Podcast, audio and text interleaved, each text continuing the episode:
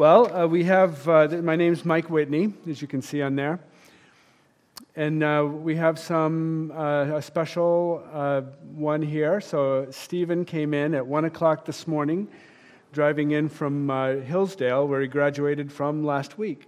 We were all out there, a bunch of us were out there with him, along with Hope Langworthy, who from our church also graduated. So the Langworthys were out there as well with us. So, and we have babies here. So Marcy has a baby there. What's the name, Marcy? Ava. So, yes, we love babies, and Limika's baby back there. We just love babies. So it's great to have you all here today. Well, the sermon I have titled for today is The Spiritual Work of Mission. And we're going to be looking at Acts chapter 19. But I'm going to start off with a question for you, a question. It's kind of a scientific question, actually, and maybe even a spiritual one. The question is this: is there more to reality than what we can see? Is there more to reality than what we can see? Yes, it's a scientific truth that there actually is more to reality than we can see.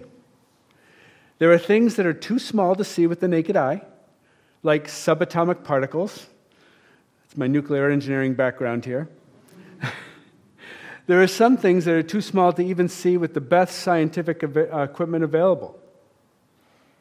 And there are things too large and far away, that, like the universe itself, that are hard to fully comprehend or to even see if it's too far away. There's also things like personal emotions, which you can't always see on someone's face, unless you're playing poker with me. And that's one of the reasons I don't play poker, because you can see my cards through my face. Look what I got. So there's emotions that you can't always see. The electromagnetic spectrum kind of got my attention from last week. I'm stealing this from Stephen's pastor from last week. The electromagnetic spectrum is an example of the visible and invisible realities. So here is actually an illustration of the electromagnetic spectrum, where you can see increasing wavelength from the left side to the right side. But right in the middle is the part that's visible. Right in the middle is the part that's visible. You can see by looking at the upper graph how narrow a band that is. It's actually a very narrow band of the entire electromagnetic spectrum that's actually visible. The rest of it is real, it's just not visible to us. We were talking about it this morning in the youth class. There's radio waves, we communicate with some of those things that are real. We cook our food, maybe you even did it this morning, with some of that part that's real that you can't see. We use it in medical applications. And there are some of those things that you can't see that could even kill you, like gamma rays. They could even kill you. So they're very real, you just can't see them. It's also true in a spiritual sense. There is a spiritual realm behind the physical world that is just as real. And it influences people and the things in this world that's in a powerful way. I want to talk about that today, not in a creepy kind of awkward way, but in just a biblical way. The spiritual realm is sometimes described in the Scriptures as the forces of light and the forces of darkness. And they are at play in the midst of our lives, and they're at play in the Great Commission work that Jesus called us to do, actually. As you know, Jonah and I are walking through the book of Acts this year. And we're looking at the intersecting letters in what we're calling the Great Commission series. The Great Commission is what Jesus left his followers with after his resurrection, when he charged them to preach the gospel to all creation, to make disciples of all nations, and to be his witnesses to the ends of the earth. Just looking at that last one, Acts 1:8, in its full context here, the book of Acts, in the very first chapter, 8 verses in, leaves this charge. But you will receive power when the Holy Spirit has come upon you. And you will be my witnesses in Jerusalem, in all Judea and Samaria, and to the ends of the earth. This charge has two parts. I have them underlined there. It has two parts. The last part of this charge, this commission, is related to the mission and tells us what we are to be. The other two Great Commissions tell us what we're to do, the other two versions. This one tells us what we are to be. We are to be his witnesses, or the Greek word is martus, related to the word martyr, actually. We are to be his martus, his witnesses. So that part is related to what we are to be. But look at the first part. The first part of the charge tells us how we are to be empowered to be his witnesses, namely through the Holy Spirit. This version of the Great Commission talks about the power to do the mission. We often get so excited, especially in the circles that I run around in the navigators, in the evangelical circles, we get so excited about being his witnesses to the ends of the earth that we forget where the power comes from to be that way. We forget that. In the midst of the ministry, we sometimes forget that what we're actually dealing with as we witness to the world and as we make disciples, that what we're dealing with is primarily the spiritual realm. What we're dealing with in this Christian life, when you become a Christian, what you're dealing with, and in this ministry, what you're dealing with are the forces of light and the forces of darkness, much like the visible and invisible parts of the electromagnetic spectrum. They're very real. These forces can only be successfully engaged in a spiritual way, with the spiritual armor of God. We will see these forces at play as we look through the story of Acts 19. So what I want to do is I want to read a portion of it, the first half of it. Then we'll walk through the story, and I'll talk about the second half a little bit. I want to point out how the spiritual realm is described here. My hope in this sermon is to describe the spiritual work of the Great Commission and how to engage with the work as we walk with God and employ the spiritual armor he's provided. Okay, so let's read a passage from Acts 19. You can open up your pew Bibles. I'm going to get one. Page 928 is where we'll be looking at let me do that. Acts 19. So page 928, Acts 19. Here we go. And it happened while Apollos was at Corinth that Paul passed through the inland country and came to Ephesus. There he found some disciples, and he said to them, "Did you receive the Holy Spirit when you believed?" And they said, "No, we have not even heard that there is a Holy Spirit." And he said, "Into what then were you baptized?" They said, "Into John's baptism." And Paul said, "John baptized with the baptism of repentance, telling the people to believe in the one who was to come after him. That's Jesus." On hearing this, they were baptized in the name of the Lord Jesus. And when Paul had laid his hands on them, the Holy Spirit came on them, and they began speaking in tongues and prophesying. There were about 12 men in all.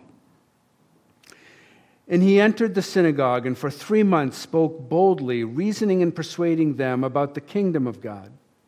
But when some became stubborn and continued in unbelief, speaking evil of the way before the congregation, he withdrew from them and took the disciples with him, reasoning daily in the hall of Tyrannus.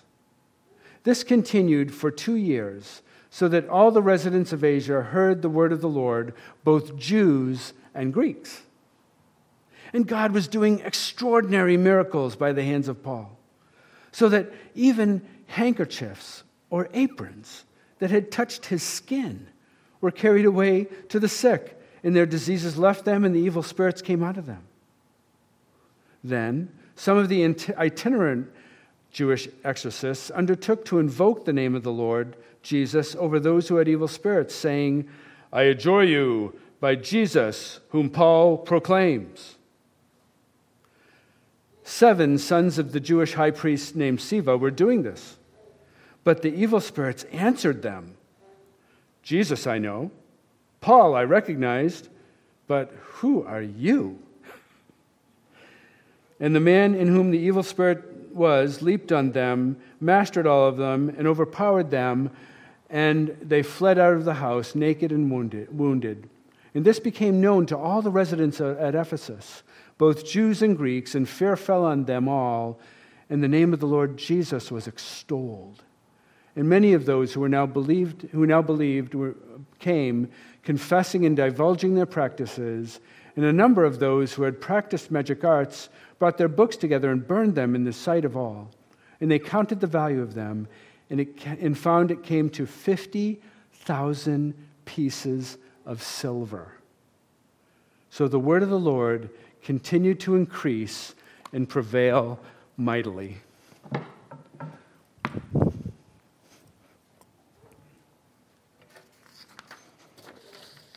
So let me pray before we get started. Lord God, we do pray that you would open up our eyes. Help us to understand this difficult passage, this spiritual realm which seems so different to us. Lord, help us to see with your eyes.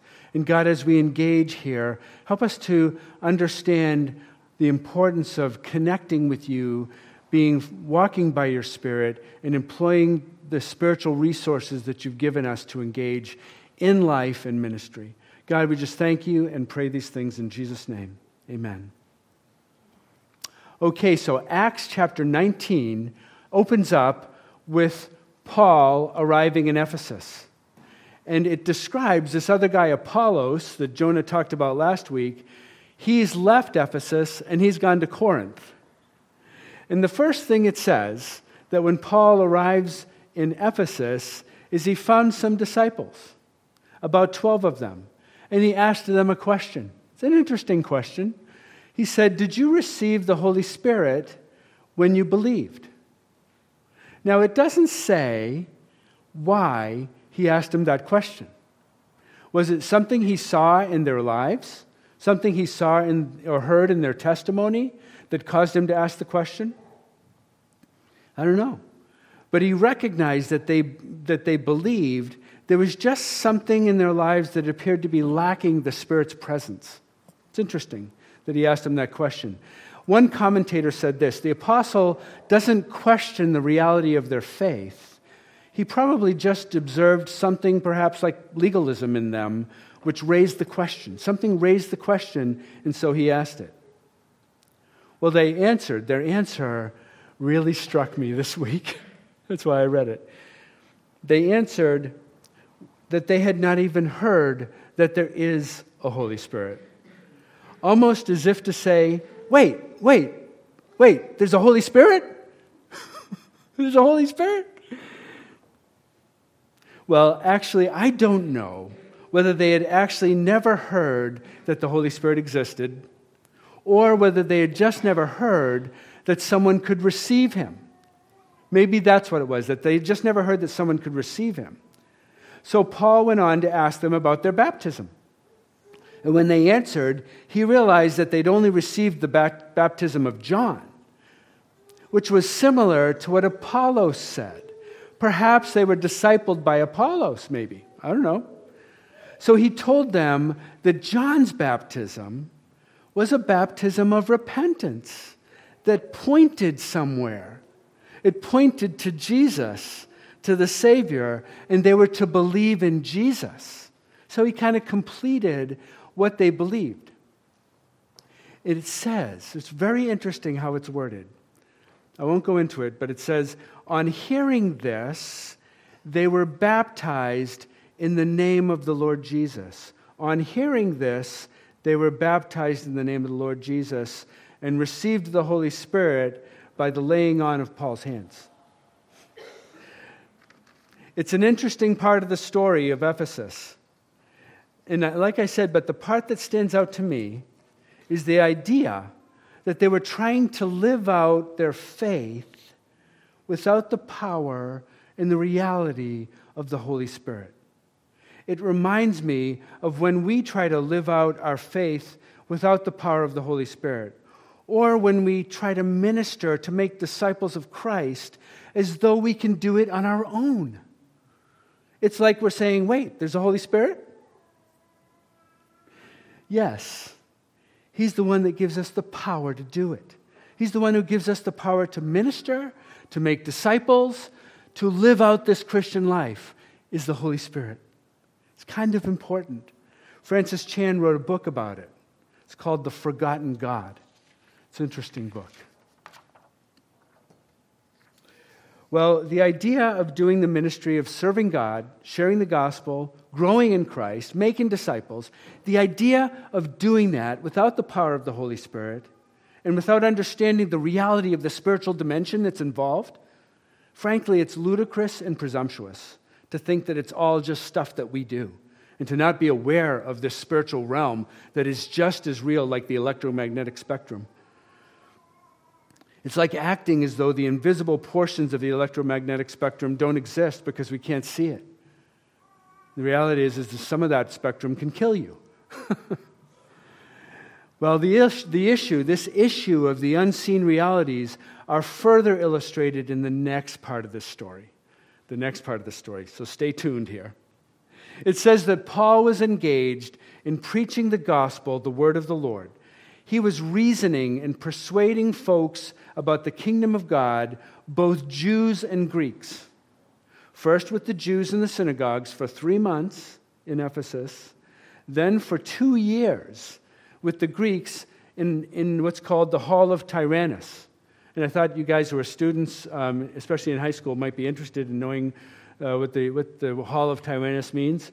It means the school of the tyrant, which is an interesting way to think about school, don't you think? Anyway, the Hall of Tyrannus. Well, in doing the reasoning and persuading, he saw the spiritual dimension played out in that some became disciples of Christ. Some received the word of God and believed it, which is a spiritual thing. And some rejected the faith and even maligned it. All the while, this was going on, for these 2 years and 3 months, maybe more.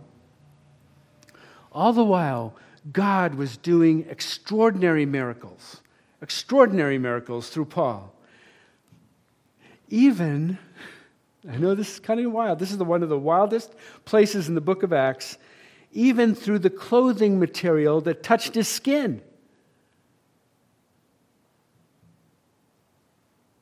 And it was this element that was likely misinterpreted by some who thought they could appropriate the name of Jesus and the name of Paul to take authority over the spiritual realm.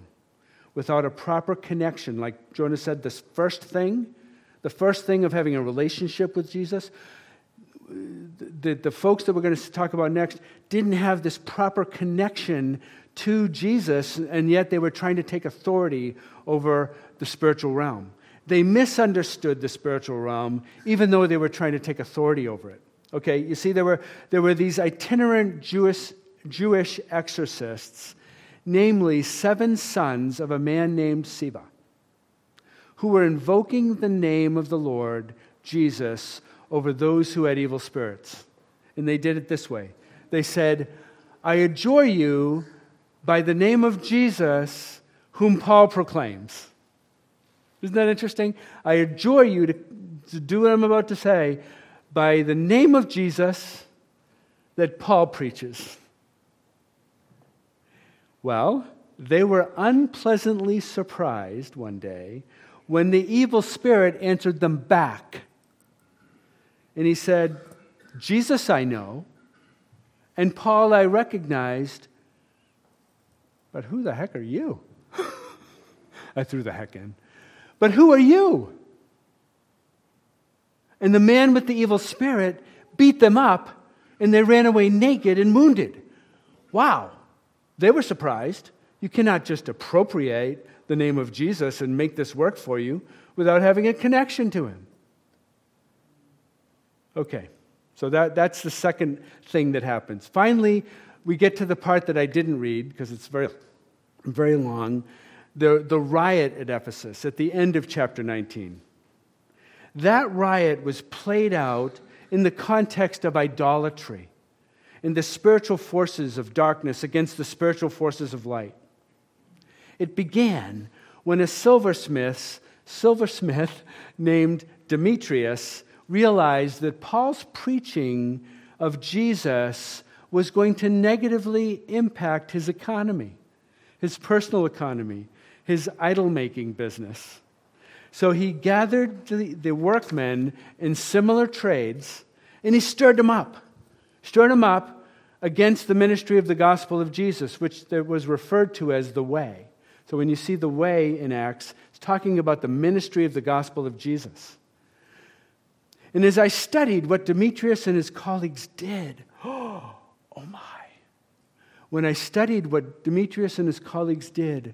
realized it was a classic case. It was classic of instigating a protest that turns into a riot that has all the elements of what we see sometimes played out today in political arenas, both on the right and the left side. It surrounds a common cause, a sense of urgent outrage, a rally to action. That's what was going on in here. And it's a classic case of what happens sometime today. It says that they were enraged. Once Demetrius shared these things, they were enraged and began crying out, "Great is Artemis of the Ephesians! Great is Artemis of the Ephesians!" Artemis was their god, like Diana, I think, is the other name for it. In Ephesus, there's this huge temple to Artemis, larger than the Parthenon. I've been to the Parthenon. The temple in Ephesus is, I think, 4 times larger than the temple in the Parthenon. It's huge. This is a big deal. Ephesus was the 3rd or 4th largest city in the Roman Empire. Rome's first. Ephesus is 3rd or 4th. So, great is Artemis of the Ephesians. It says that this city, which is like, I think Jonah said, 4 times the size of Portland, the city was filled with confusion. They rushed together into the theater, dragging two unlucky guys of Paul's traveling companions with them. It was a riot. It was mob rule. Have you ever been? You don't have to answer. This is completely rhetorical. But have you ever been in a riot or part of a mob? I have. One night up at the University of Maine, when I was a student there, there was a large group of students. This is back in the late 70s. There was a large group of students that gathered, and they were moving from dorm to dorm. And it was a noisy group that grew large rather quickly. It was impossible not to notice them because there was this kind of roar going on campus, and you could be like, what's going on? Yet none of us knew what was actually happening. If you ran, like I did, to find out what was going on, there really was no one in charge to ask because it was a mob. There was nobody in charge of this. It was just this amoeba moving across campus. To this day, I don't know why they gathered. But it was beginning to get a little bit like off, and so I'm like, I'm out of here. It was a mob. Verse 32, which we didn't read, is a perfect description of a mob.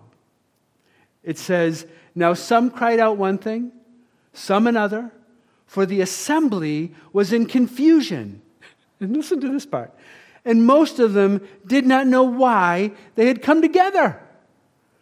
Now, this is not a church meeting that I want to run.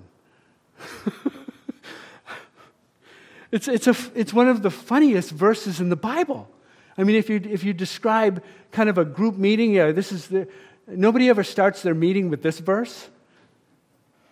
Most of them did not know why they'd come together. It was a mob, and bad things happen in a mob. Paul wasn't there. He wasn't in the theater. He wanted to go in, but the disciples urged him not to venture into the theater. The local believers understood what would have happened if Paul went in there. Probably better than Paul did. They knew how big the theater was.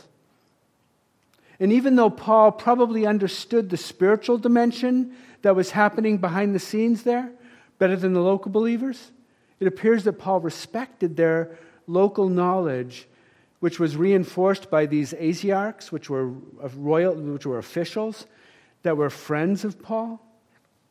And Paul didn't go in, thank God. Like I said, the crowd in there was acting like a mob. They were croaking out this cheer, "Great is Artemis of the Ephesians," croaking it out in a way that was meant to drown out all other voices. It was mindless, it was repetitive, and it was overwhelming. And the people were poured together in a confusing way. And the justice was certainly not going to be served that day in that environment. All manner of injustice and atrocity is likely to happen when you have that kind of emotion going on. Someone needed to get it under control before they did something really stupid. And God used, not Paul, not one of the believers, God used the town clerk to quiet them down and dismiss them. Isn't that wild? Town clerk. Okay. So why did I say that this riot was played out in the context of the spiritual forces of darkness against the spiritual forces of light? Why did I even say that? Besides the fact that it goes along with my theme. Well, the scene had idolatry written all over it. That's what they were chanting. "Great is Artemis." It had idolatry written all over it. And that in opposition to the true living God that Paul was preaching. So there's people in there thinking, where do I believe? Is it Paul or is it Artemis? Is everything I've known? At times like this, I wish that the Lord would roll back the curtain so we could visibly see the forces in battle. I think we'd be shocked to see what's actually going on in the heavenly realms behind the scenes. It reminds me, I don't know if some of you remember these books in the 80s by Frank Peretti, where he, and some of them were kind of hard to read because they were very graphic, but what he did is he illustrated the spiritual realm behind everyday Christian activities. And you're like, we're going to a prayer meeting, right? Like we had a couple prayer meetings here this morning. There's spiritual stuff happening in the heavens when you're praying. We find that out from the book of Daniel. Okay. Well, this brings me back to the theme of this sermon, the spiritual work of the mission. The spiritual work of the mission. As I marinated on this story for the last few weeks, the Lord clearly pointed me to this theme. This is the point, Mike. This is the point. I said, okay, Lord, what do I say about it? What do you want us to do about it? And he pointed me to some of Paul's letters. He said, well, what did Paul say about it, Mike? Okay, I'll look. Well, let me just show this slide. So Paul wrote 3 letters that are related to Ephesus in his visit there. 3 letters. So I know you really can't see this. If you want to see it better, I've sent it out in my notes to the Early Bird Bible Study. By the way, I send out my notes for the sermon, and Jonah and I send out notes Monday before. So if you look at that, if you click on the here word, you can actually get a clue as to where we're going for the next Sunday. And this is what we talk about in the Early Bird Bible Study at 6 a.m. on Wednesday morning, which is an early thing. Well, these 3 letters that I have highlighted are related to Ephesus. The first was a letter to the Corinthians, 1 Corinthians. Do you know where he wrote that? And I'll just say one more thing about this chart. This is a perspective. I wouldn't teach this as doctrine, but as people have looked at this, and as I re-looked at like the letter to Corinthians, I poured over Corinthians 1st and 2nd in Ephesus in Ephesians, just so that I could have some recent knowledge on what's the historical context. It appeared to me that this is exactly right, but It's arguable, so take a look at it. The first was a letter to the Corinthians, which he probably wrote from Ephesus during his 2-year visit. And he probably wrote it before the riot. And there's a reason I say that. As I read the letter, he tells the Corinthians, I'm going to send Timothy to you. Well, you can tell when you read that part of Acts 19 when he sends Timothy off. And so he says, I'm going to send Timothy to you. So you can actually tell, and that was before the riot. So my best guess is that 1 Corinthians was written in Ephesus before the riot. But 2 Corinthians was after he left Ephesus, and he's on his way through Macedonia and goes through Troas. In the second chapter of 2 Corinthians, it talks about him being in Troas. And anyway, you can go through the historical context. He's on his way through Macedonia, and he's writing this letter to the Corinthian church on his way there. That's after the riot. So you can begin to get a perspective of, okay, if that's what happened, Lord, what did Paul say about the spiritual realm in those letters? That would be interesting to me on this topic. So I looked at it. I pored over those 2 letters. And then 6 years later, 6 years later, maybe 4, he's sitting in a prison near Rome. And he writes a letter to the Ephesians. And he sends it by the hands of, I think, Tychicus and Onesimus, who's a slave. He also sends those 4 letters back at that same time. That's the historical concept of these letters that are going on right in this story. And so as I asked the Lord, I said, what should I say? He said, well, read those letters, Mike, and you might find something. I'm like, okay. So I poured through the letters. There's a lot there. And you can see in my notes that I sent out for the early bird, lots of material on the spiritual realm. Paul talks about the spiritual realm here a lot in those letters. Probably a lot in all of his letters. But in the Ephesians, he urged the believers at the very end of the letter, he urged the Ephesians to put on the whole armor of God. Does it now put that into perspective a little bit of what they're dealing with? That when he wrote them to put on the whole armor of God, it was in the context of this experience that they had in Acts 19. So that they would be able to stand against the schemes of the devil and to stand firm. You remember what he said. He said in verse 10, for we wrestle not against flesh and blood. It's what John Schwander read for us this morning. We wrestle not against flesh and blood, but against principalities, against powers, against the rulers of the darkness of this world, against spiritual wickedness in high places. Stand therefore, having fastened on the belt of truth, having put on the breastplate of righteousness, and the shoes for your feet, having put on the readiness given by the gospel of peace. And in all circumstances, take up the shield of faith with which you can extinguish the flaming darts of doubt that Satan shoots at you and other people. And take the helmet of salvation, the sword of the Spirit, which is the word of God, praying at all times in the Spirit with all prayers and supplications. I won't go on. So he said, put on the belt of truth. Make truth something that encircles your life. Make truth something that encircles your life like a belt. And put on the breastplate of righteousness so that your heart might be protected by the righteousness that comes through faith in Jesus Christ. Put on the breastplate of righteousness and the shoes of readiness of the gospel. How beautiful are the feet of him who brings the gospel, the good news. Put on the shoes, because it's the feet that matter when it comes to preaching the gospel, not the mouth. And take up the shield of faith, like I said, so that you may be able to extinguish the darts of doubt. The helmet of salvation protects your head from a mortal wound so that you could be saved. the helmet of salvation, the sword of the Spirit. But the Word of God is living and active, sharper than any two-edged sword, pierces the division of soul and spirit, of joints and marrow, discerning the thoughts and intentions of the heart. That's the sword of the Spirit that we're to take up. It's living, it's active. The sword of the Spirit, the Word of God. You want to be prepared for the spiritual realm? Get in the Word. Pick up the sword and wield it. And finally, the practice of persevering prayer. I prayed this morning with Millie and Tony. At the end of the time, I said, this is the use of spiritual instruments, it's resources. We think we can do this work without that.